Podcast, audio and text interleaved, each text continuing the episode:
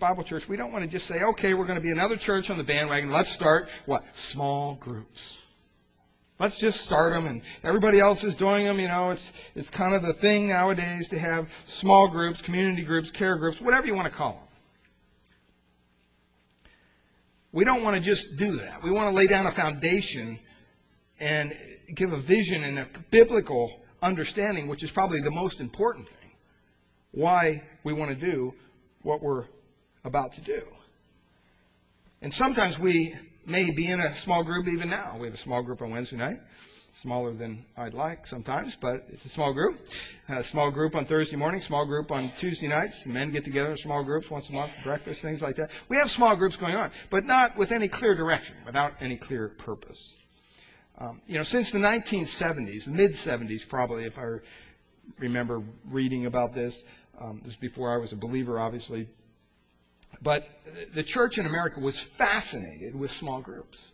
And if you were a Christian during that time period, you probably remember being in a church and the big thing was, oh, we're going to start small groups, we're going to start community groups, and whatever they're going to call them. All right? And it was this, um, a majority of churches have at least experimented with the idea of small groups, people getting together during the week in a small environment, small atmosphere to get to know each other. But from what I've seen, a lot of churches never really hammer out a clear purpose or a clear goal biblically when they begin their small groups. It's like it's just another program. It's just something else that we're supposed to go to. We don't want to do that. We want to do things with purpose and with understanding, and most important, we want to do things that are clearly based on God's Word. And so, we want to look at this morning just kind of a little bit about these community groups, these care groups. But we don't want to. We're not doing this just because we got together as elders and said, "Hey, you know what? The, another trend in the in the church marketing thing is you got to have small groups." That's not why we're about to start small groups. That's not our purpose. Um, because it won't be effective. I guarantee you, a small group ministry will not be effective, effective at all unless it exists to achieve a clear biblical purpose. There has to be a purpose based on the Bible why we do what we do. And a lot of churches have that lack of purpose biblically and that mandate. And so they're small groups. They're there, but they're kind of floundering. They're all over the place. And, uh, you know, it's just a, a, a frustrating thing. And it really becomes another burden to the church. And so we want to kind of lay down this morning a foundation for the coming uh, months. Um, and the other thing is, you know, when you look at small group material, you know, for the past couple of weeks I've been looking at pretty much everything I can get my hands on concerning small groups. And there's, there's something missing in almost all the material I've looked at. And that's a biblical basis and sound doctrine. Good biblical theology. You have all these books out there on these touchy-feely psychological, sociological trends in the church. But it's hard to find something that is biblical, that it's theological, and it, it contains some meat. It contains some doctrine. And a lot of them, they have neat illustrations, they have provoking questions, and all that stuff. And I'm sure that the publishers want, you know, they want it out there to succeed, but they lack the biblical content because they're trying to market these things to a vast audience. So if they're going to get biblical at all, they're going to offend somebody. so they, rather than, you know, introduce any theology almost, they just pull back and they, they have very little. You know, one thing we read this morning in Matthew 7 was about the two foundations. And we want to make sure that we start our foundation on the foundation of God's Word. Amen. That's what this church is all about. It's about God's Word. It's not about programs. It's not about another marketing thing. It's not about, well, this will help our church grow bigger. It's not about that. It's about uh, what we're going to talk about here. The reason we're doing this is because we feel biblically it's the thing to do. And I think that, that per- personally, every small group every church should have some form of small group ministry. You know, we want to talk about this morning about building community in our midst. Some biblical foundations for our grace care groups that we're about to start. And, you know, we would desire, I mean, it's, it's our heart's desire that we would have 100% involvement in these things. That's how strongly we feel about it. But we know that's not, that's not reality. it's just not. Um, and that's why we're kind of starting this with a kind of a, a blank palette. You know, it, it, it's not, okay, they're going to be on Wednesdays and Sunday nights. Sign up. you know what? Maybe Wednesdays and Sunday nights don't work for you. But maybe Tuesdays, or maybe Thursdays, or maybe Saturday mornings, or Saturday nights, or whatever. So we want to come to you as the body and say prayerfully, say, consider when would be a good time? When can I fit this into my schedule? And when could I give a couple hours a week to this ministry? And there's a lot of concern about small groups. There's a lot of churches that have been split as a result of small groups. People getting together and gossiping and going off on theological tangents here and there. So when we do this, we want to do it right. We want to do it because God is leading us to do it. We don't want to do it just to something to do. We all have things to do. We don't need another thing just to do. But we really believe that these should be a priority for every Christian in our church.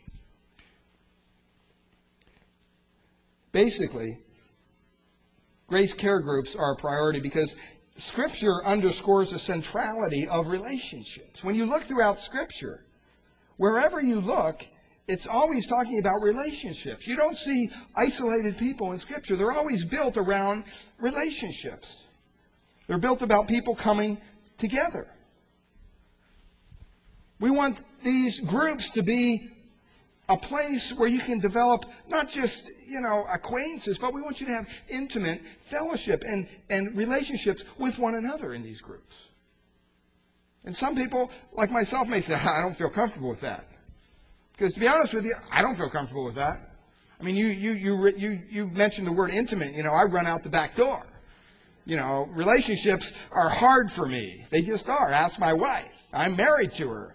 I mean, she knows how difficult it is to be married to someone who, where relationships are not a priority. And it's, it's important that, for my own accountability, that I be part of a small group. You know, I'm not standing up here as a pastor saying, okay, you guys need to be in small groups, but I'll be home, you know, Wednesday night watching TV or something. No, I'm going to be part of a small group or maybe a couple. I don't know. And it just depends on, on how God leads through this. But we all need to embrace this. Thirdly, grace care groups must be founded on sound doctrine and biblical purpose. I've kind of, we're going to go into this a little bit later. But we want a strong foundation for these. And we're not just going to offer these. We're not just going to have these as a church. We really believe that when you look in the New Testament, the church came together for a corporate meeting, but they also came together, it says, house to house. It says daily.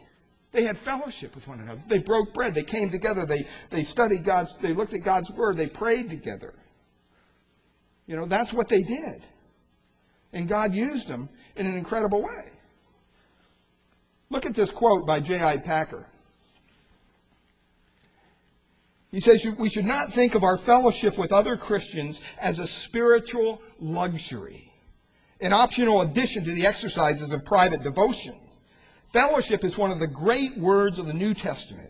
It denotes something that is vital to a Christian's spiritual health. It's vital. The and central to the church's true life. The church will flourish and Christians will be strong only when there is what? Fellowship. Fellowship. So we're not here to, to have necessary, I mean, we enjoy fellowship on Sunday mornings. Don't get me wrong. But this is an ideal environment for fellowship, to build intimate acquaintances. And we're a small church. You have 50, 60 people here. You're not going to get intimately acquainted with everybody. It's not going to happen. Genuine fellowship really isn't practical in a crowd of 200 or 2,000 or even 50. And so that's why we want to pursue us getting together in other venues, develop a more intimate relationship so that we can be known and be known in our group.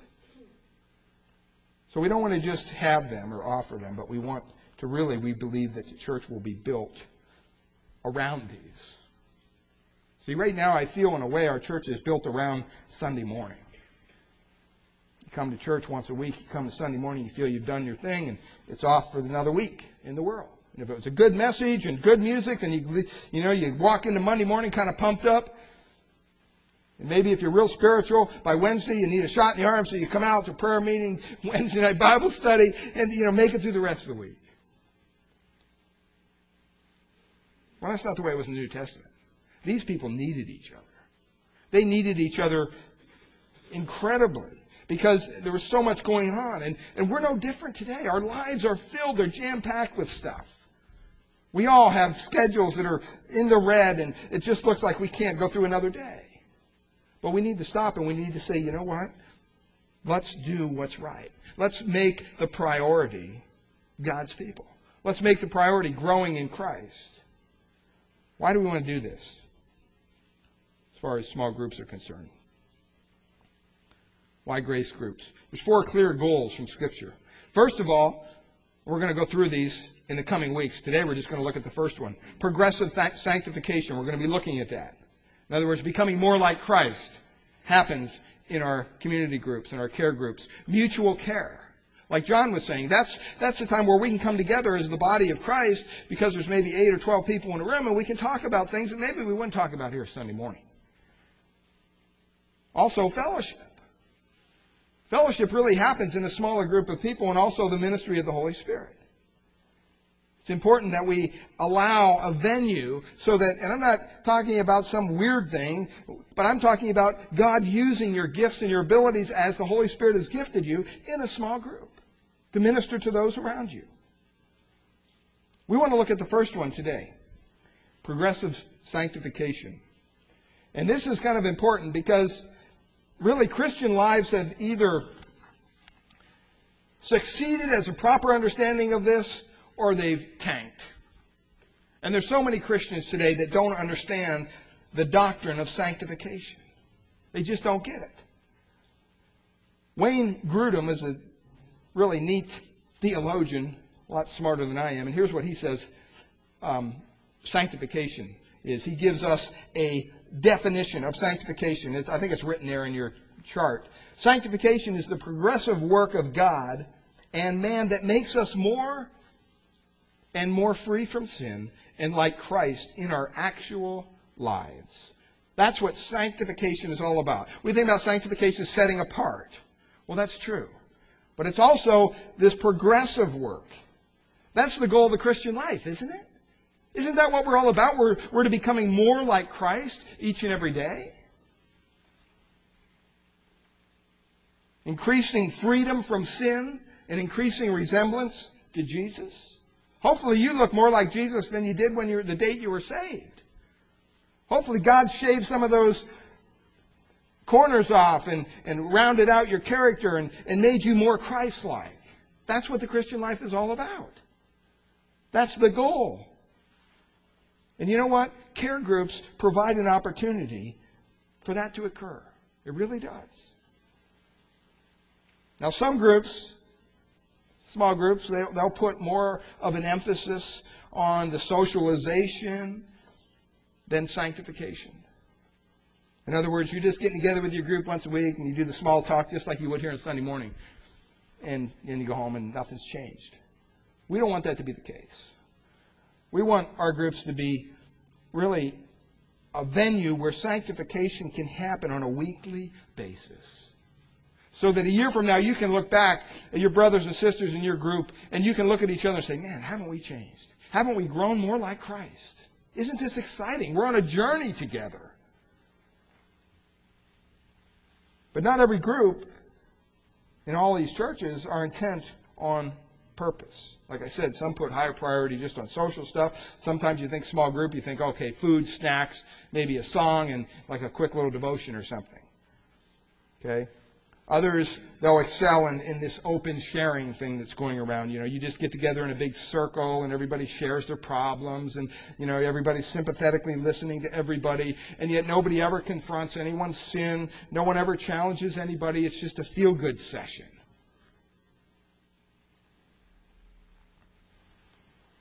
How are Christians to relate to one another? How are we told in God's Word that we should clearly relate to one another? it's very clear that, that God's Word tells us that when we relate to one another, it should be in love. Okay? It should be open, honest discussion. It shouldn't be something that we're hiding behind a mask.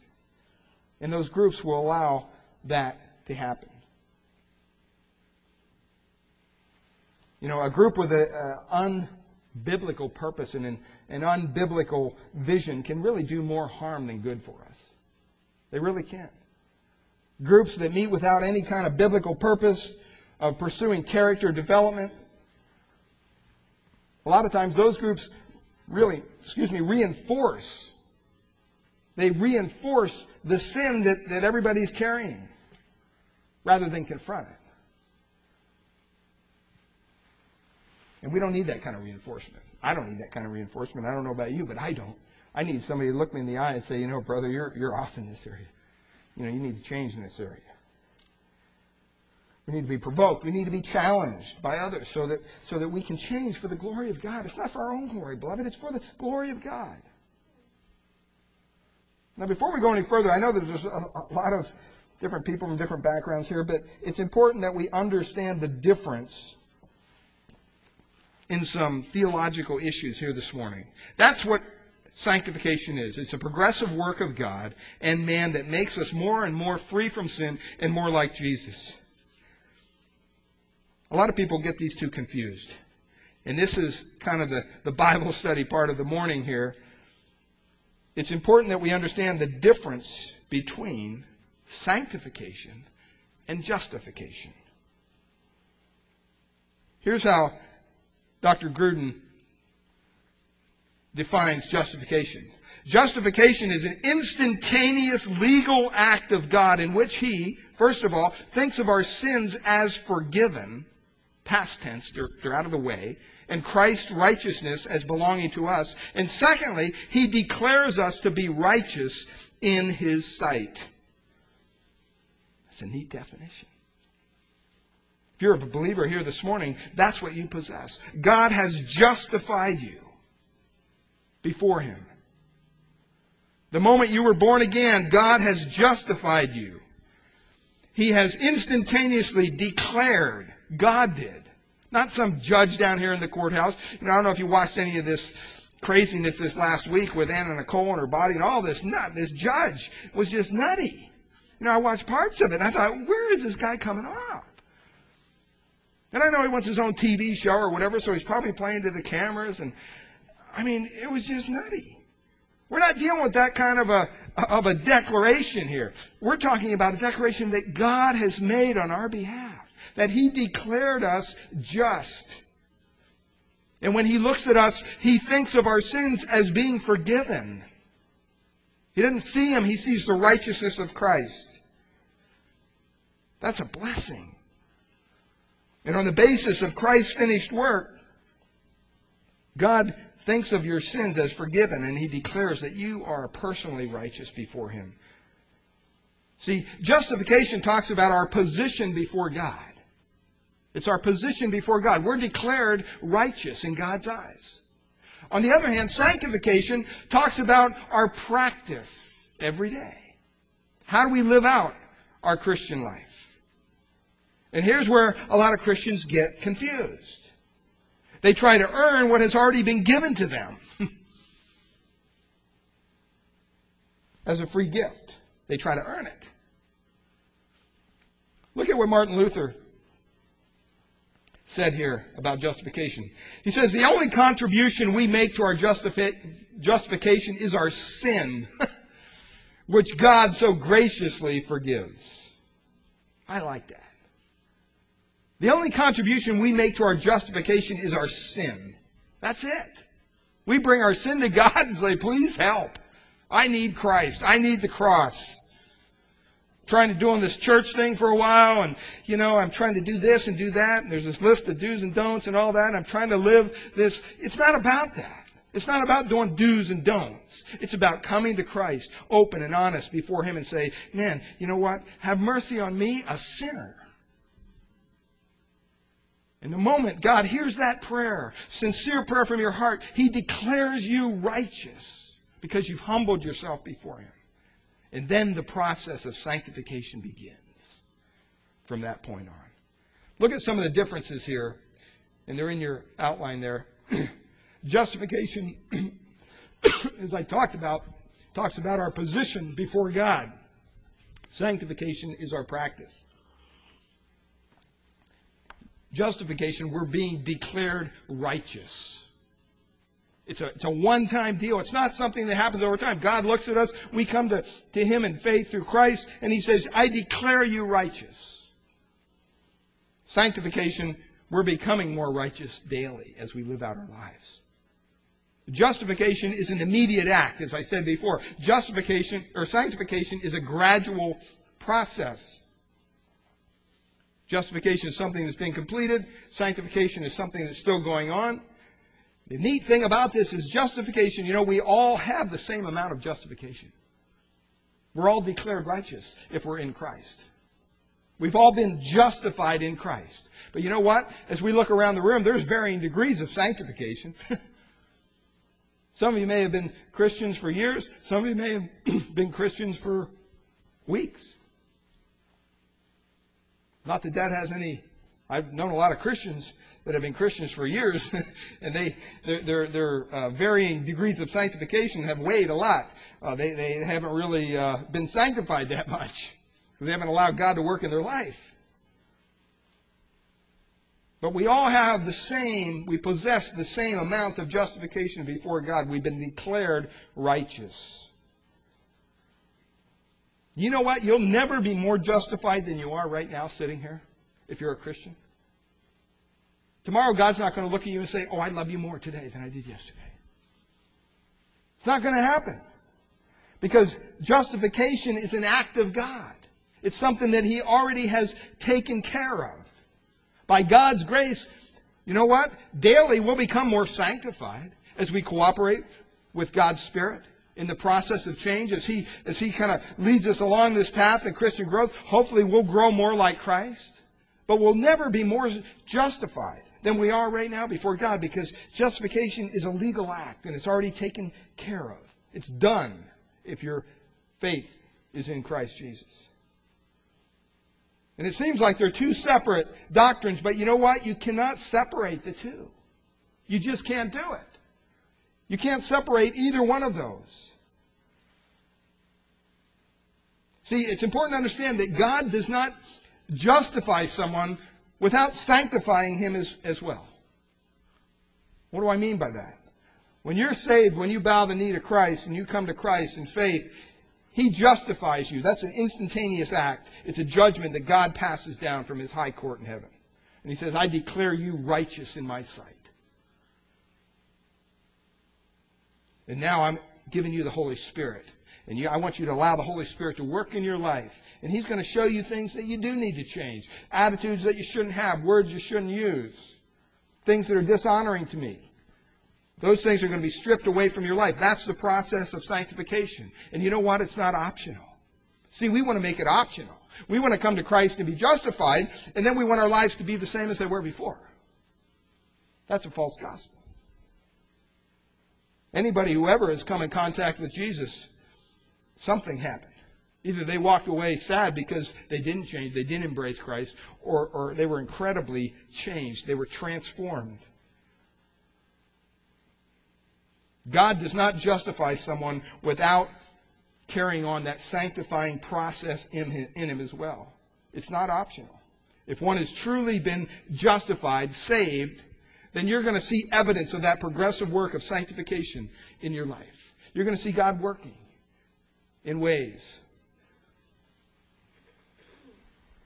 Look at this next quote. This is by uh, Sinclair Ferguson. He says, The glory of the gospel is that God has declared Christians to be rightly related to Him in spite of their sin. But our greatest temptation, look at this, and mistake is to try to smuggle character into His work of grace. Then he continues, how easily we fall into the trap of assuming that we only remain justified as long as there are grounds in our character for that justification.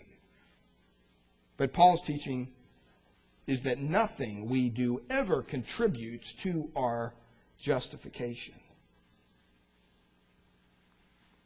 See, when you come together in a care group, Hebrews tells us that we're called to spurn one another, to kind of rub up against each other and build each other up.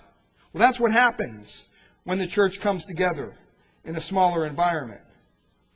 They contribute to this gradual work of God's grace in our lives. It's progressive sanctification that happens over time. There's a couple different ways that this can happen.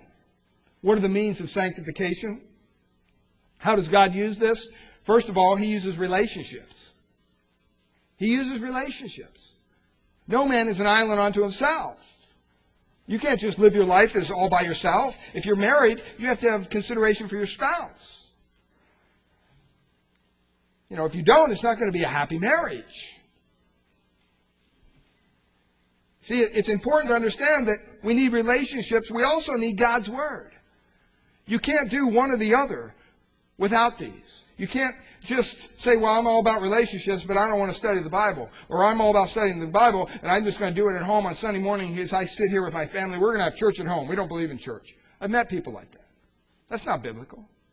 The Bible says that we shouldn't forsake the assembling of ourselves as coming together and studying God's Word and praying and partaking of the Lord's Supper.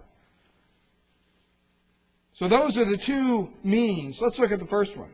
Don't try this alone. This theologian says this the Christian life is inescapably corporate. Look at what he says. Teaching on Christian holiness has frequently concentrated almost exclusively, and you can attest to this. How many times have you heard this? On being a whole, the holy man or the holy woman, singular, to neglect, to the neglect of biblical concern for the holy people or the holy church. See, that's what we're called to do. I think that it's important for us to come together. We don't want to try this alone. We don't want to try to, to, to, to progressively work out our sanctification by ourselves. It's not going to work. We need accountability. We need people to come together. And that's what this will allow. It's interesting that as you look, this uh, uh, theologian goes on, and he also talks about how whenever all the major ex- exhortations to holy living, you look in Romans 6, you look in Galatians 5, you look in Ephesians 4, whenever the church is told to live in a holy manner, it's never you and me. It's always you as in plural. We. It's always plural. The bulk of the New Testament teaching on, on, on Christian living is always corporate. It's always to churches. Look at all the letters they wrote. They're generally, usually written to churches. And we need to kind of get out of this idea that we're the, the omnicompetent, as he calls it, Christian individual. And we're able to meet every spiritual challenge and live a life of unbroken victory over the sin and devil without anybody's help.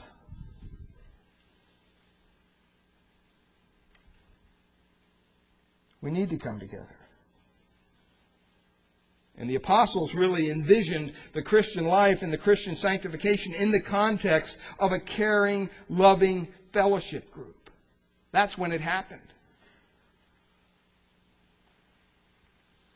I mean, you stop and you think about it, probably a, a vast majority of us can honestly say that most of our sanctify, sanctifying process, the, the times when God has really worked in our lives, has probably been in a group of people. I know that for a year here, a couple years in a row, we had a thing called Joshua's Men, and the men would come together once a month for about four or five hour period, and we'd eat dinner together, and we'd read books and fellowship and, and learn. There were incredible times of fellowship. I don't know about you guys, but I miss those things. We need more of that.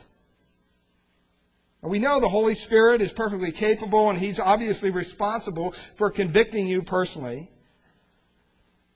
You know, He does that. That's, that's obvious. But He also uses others. And we want to make sure that, that we embrace that. One commentator writes this. He says, It's been sobering to observe others who have chosen not to participate in a local church or in small groups. He says they have demonstrated a distinct lack of growth. And he goes, what's worth, worse is they haven't even been aware of their spiritual condition and stagnation. See, when you're an island all by yourself, you don't have anybody kind of spurning you on. You don't have anybody saying, hey, let's, let's get together. Let's talk about God. Let's see what God's doing in your life. When you're all by yourself, you know what? You become stagnant spiritually. And the sad thing is you don't even realize it. I know because I've been there. I've been in that place where, you know, you just kind of cut yourself off from everybody. And you're by yourself and your, your spiritual life just goes into the dumps. And you keep on telling yourself, you've got to pull yourself out of this, you've got to pull yourself out of this. It doesn't work. Paul, small groups, these care groups will provide a, a, a, place of encouragement, of correction, of accountability, so that we stay on the right track, so that we're not off drifting down our own road. It's important that we cultivate a personal relationship with God by obviously practicing spiritual disciplines in our own life, but we also need the help of others in that pursuit of sanctification. If you have a passion for personal change in your life, for, and every Christian should, who would want to come to Christ and say, I just want to stay the same way. I hope God doesn't change me.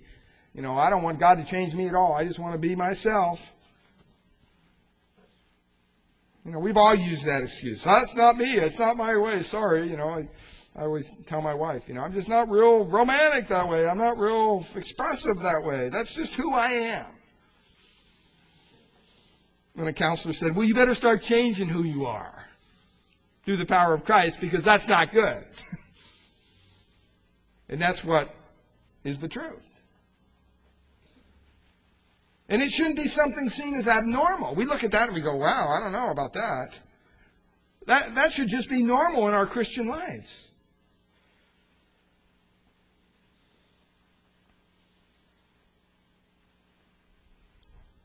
R.C. Sproul says this.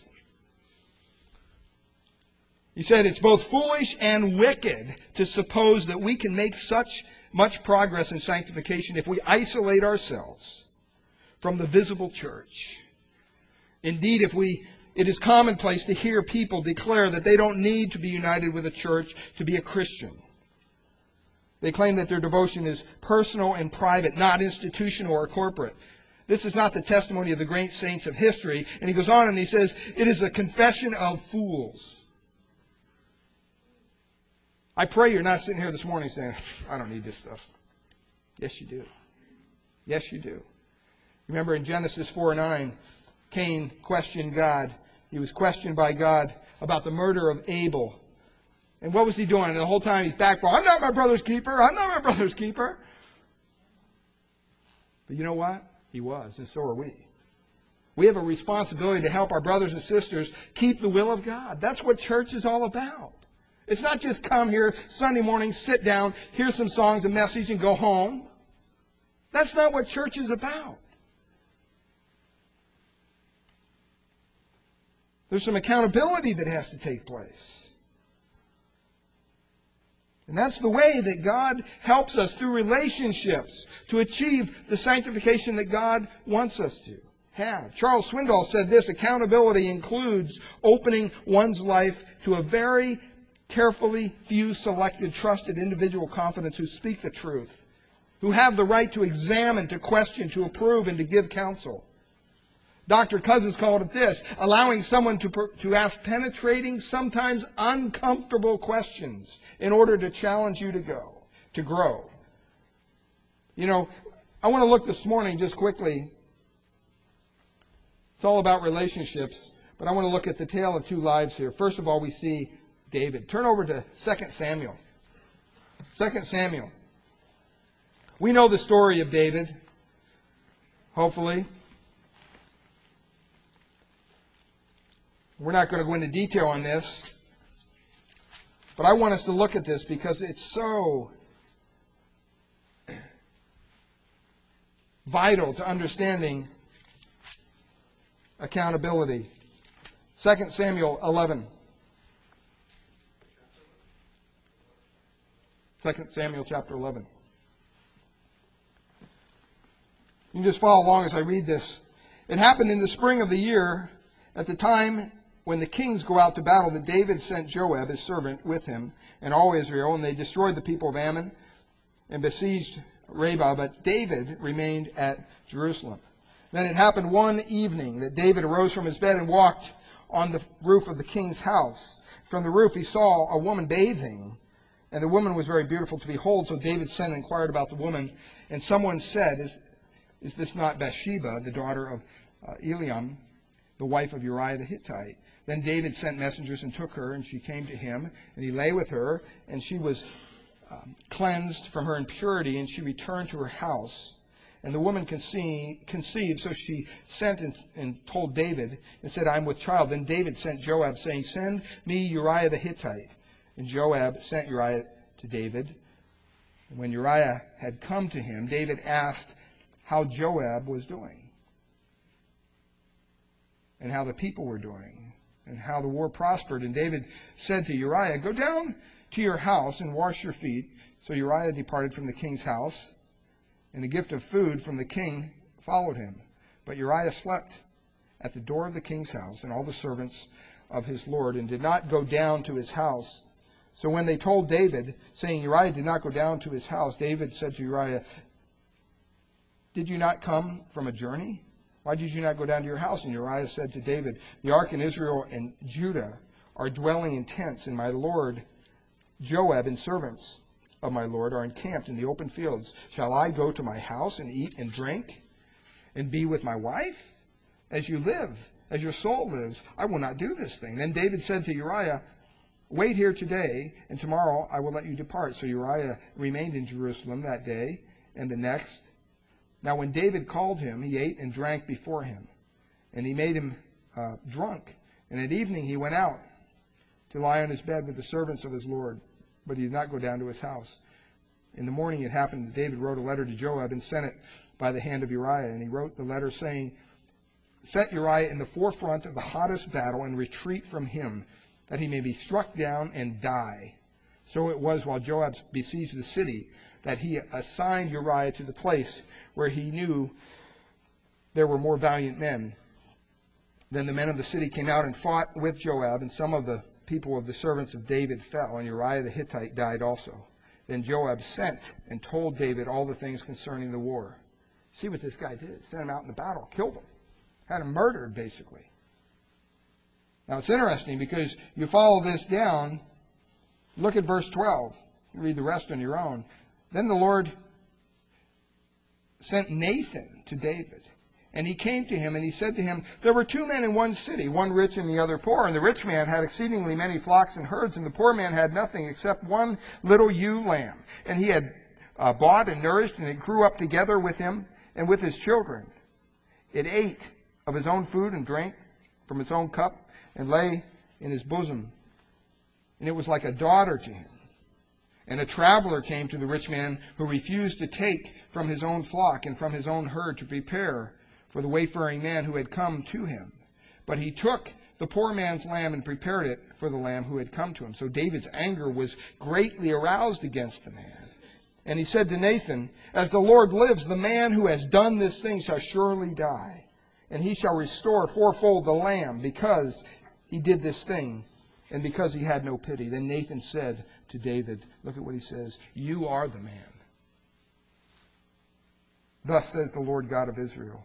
I anointed you king over Israel, and I delivered you from the hand of Saul. I gave you your master's house and your master's wives into your keeping, and gave the house of Israel and Judah.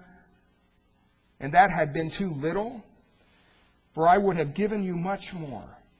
Why have you despised the commandment of the Lord to do evil in his sight? You have killed Uriah the Hittite with the sword. You have then taken his wife to be your wife, and you have killed him with the sword of the people of Ammon. Now therefore the sword shall never depart from your house, because you have despised me and have taken the wife of Uriah the Hittite to be your wife. And it goes on. That's David. What happens ultimately? David repents. Why? Because he had somebody like Nathan in his life. He had somebody that was able to step into the center stage and say, hey, hey, hold on, wait a minute. Let me, let me tell you a little story here, David. Something's wrong. Something's wrong here. Something stinks. And I'm going to point out to you what it is. He didn't hold back. But if David would have been isolated, he wouldn't have had that accountability. You say, well, the accountability didn't help him with it.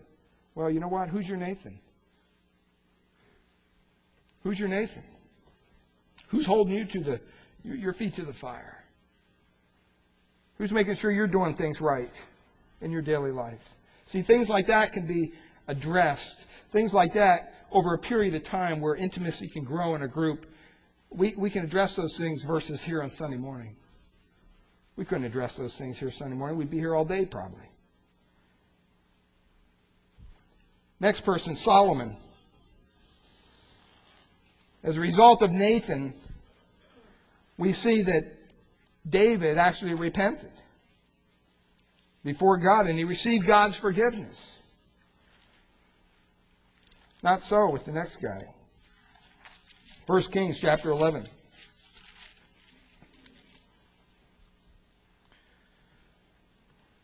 You look at Solomon, and he had no Nathan to tell him, hey, wait a minute, I'm going to hold you accountable in this area of your life. Eventually, he was severely disciplined by God. Look at, look at 1 Kings chapter 11, verse 1 to 13. But King Solomon loved many foreign women. First mistake.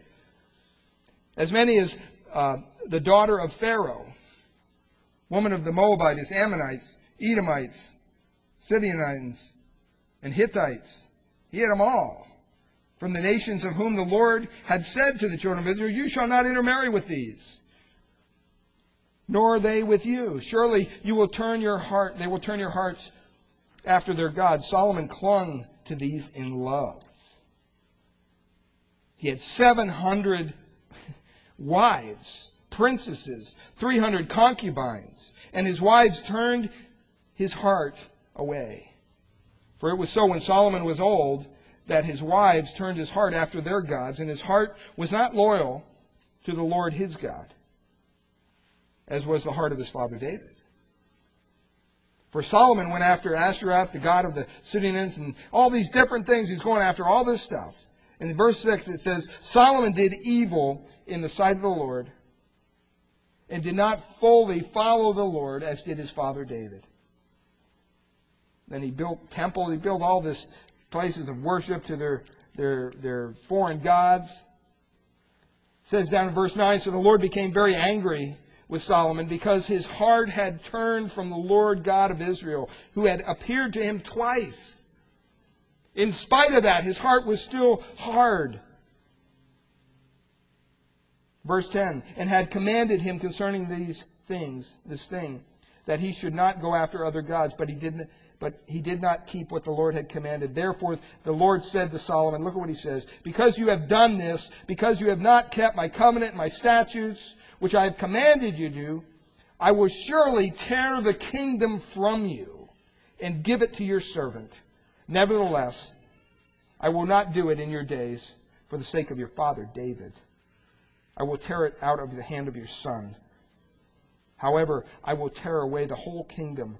I will, I will not tear away the whole kingdom. I will give one tribe to your son for the sake of my servant David, for the sake of Jerusalem which I have chosen. Two lives, two men, two totally different outcomes. Why? Because there's accountability. There's one who had relationships. There is one who had something going on. Someone to come along and say, hey, wait a minute, Buster, you're doing the wrong thing here. Brothers and sisters, we need that. It's, it's, it's ironic to me that in Ecclesiastes 4 9 to 10, Solomon says, Two are better than one because they have a good return for the work. If one falls down, his friend can help him up. But pity the man who falls and no one helps him up. You know what? We could have people right here, sitting here this morning, that have fallen, but nobody knows. Nobody's going to help them because nobody knows them because they're an island unto themselves. Come to church, sit here, put the smile face on. Nothing changes week after week. You go home. Then you repeat the whole thing next week.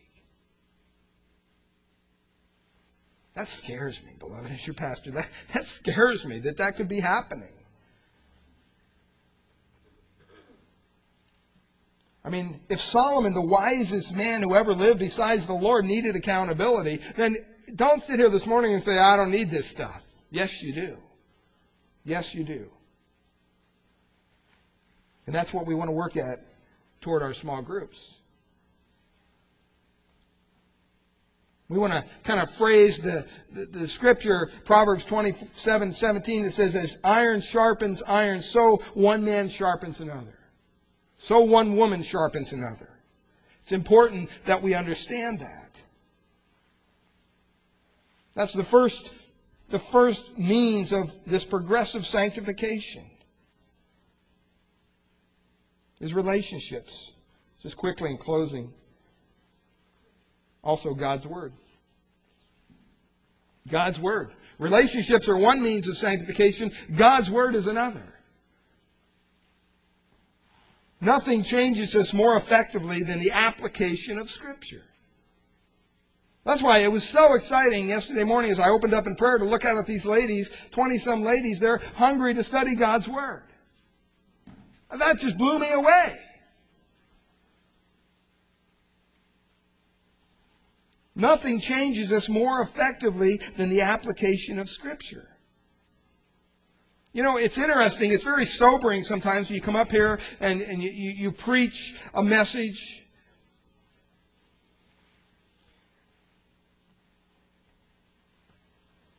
But you know what?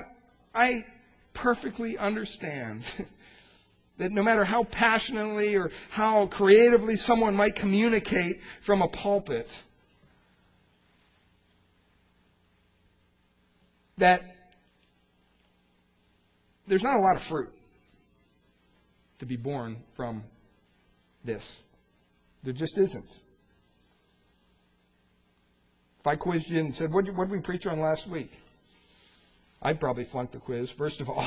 But if we went around the room, most of you would probably flunk the quiz too.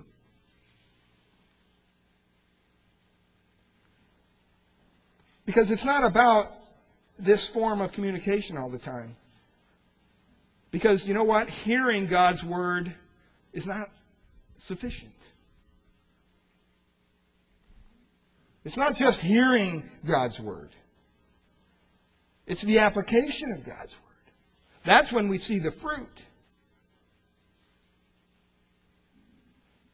And small groups are a place where we can come together and study God's word, yes, but also apply it. It's hard to apply God's word to a group of 50, 60 people. It applies differently to everybody.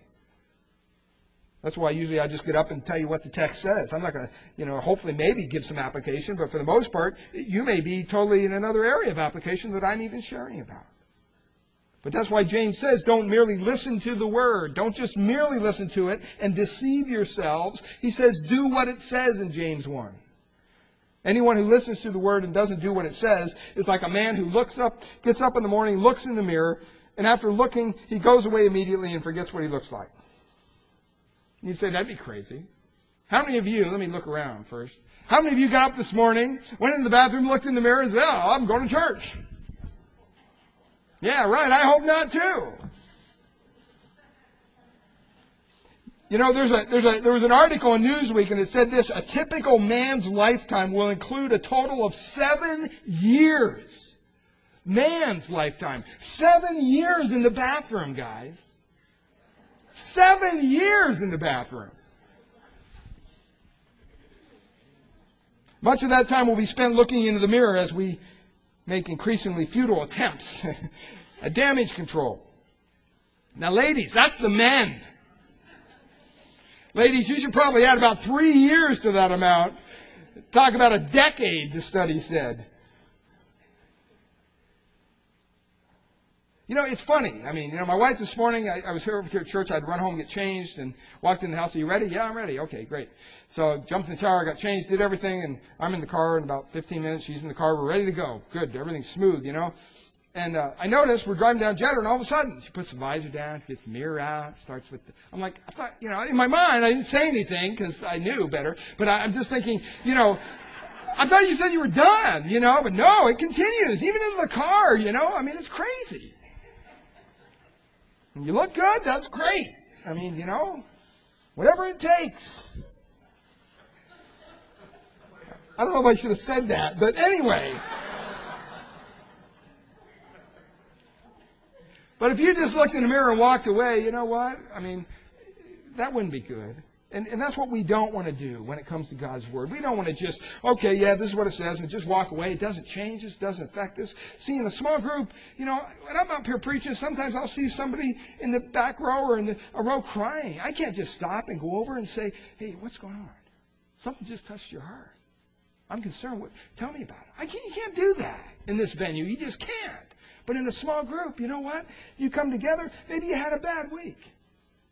Hey, well, you know what? Relate that to the people in the group. So you can grow together through that. Maybe you said, as John, you know, John said this morning, a lot of people dealing with financial debt. That's a place to share those things. Maybe you're dealing with kids or whatever. Come together, you pray together. And you can see how all of a sudden you have a little community there. And you begin to share with each other. And it's not just come to Sunday, get pumped up, and, and, and hopefully make it through the rest of the week. It's like, no, all of a sudden the focus becomes, you know, not just Sunday, but man, I can't wait to get to my small group. To relate to the people that are there. To get to know them better. To study God's Word together, to pray together. To hold each other accountable because we want to be glorifying in God's sight. We want to grow. And we'll be talking more about that next week. Let's close in a word of prayer. Father, we thank you for your word this morning. Lord, we ask, Lord, as we begin this adventure together, Father, that you would uh, mold us and make us into the people of God that you desire us to be. Lord, this isn't just another program. Uh, it's something that the New Testament practiced, and as we're going to find out next week, it's something that is clearly throughout Scripture that we should be having a progressing sanctification together. We should be mutually caring for one another. We should be having real, authentic, intimate fellowship. And we should be seeing the ministry of the Holy Spirit through gifts and talents that you've given us, worked out in different venues, Lord. And we pray that as we sit here this morning, that we would truly come before you and ask you where do you want me to be involved? What night works for me? I want to be committed to this. More than that, I want to be committed to you, Lord. I don't want to go through another week not changing. I don't want to go through another year same old, same old. But Father, we expect you to work in a dynamic way in our body. And Lord, it's all because you've, you've allowed us by your grace to come to you. Place the Holy Spirit within us. Lord, I pray that this morning, that if there's anybody here who is yet to put their faith, their trust in the living God that we're talking about, in the living God that has blessed us with the grace and the mercy that allows us to have that intimate fellowship. If there's anybody here who is yet to do that, Lord, I pray that they would cry out to you. Be merciful to me, a sinner. Save me, Lord. I need your help. That's the prayer that God will honor. He'll hear that prayer. And He'll change you. He'll justify you in that instant. And make you righteous like His Son. Father, we thank you and we praise you in Jesus' precious name. Amen. Let's stand.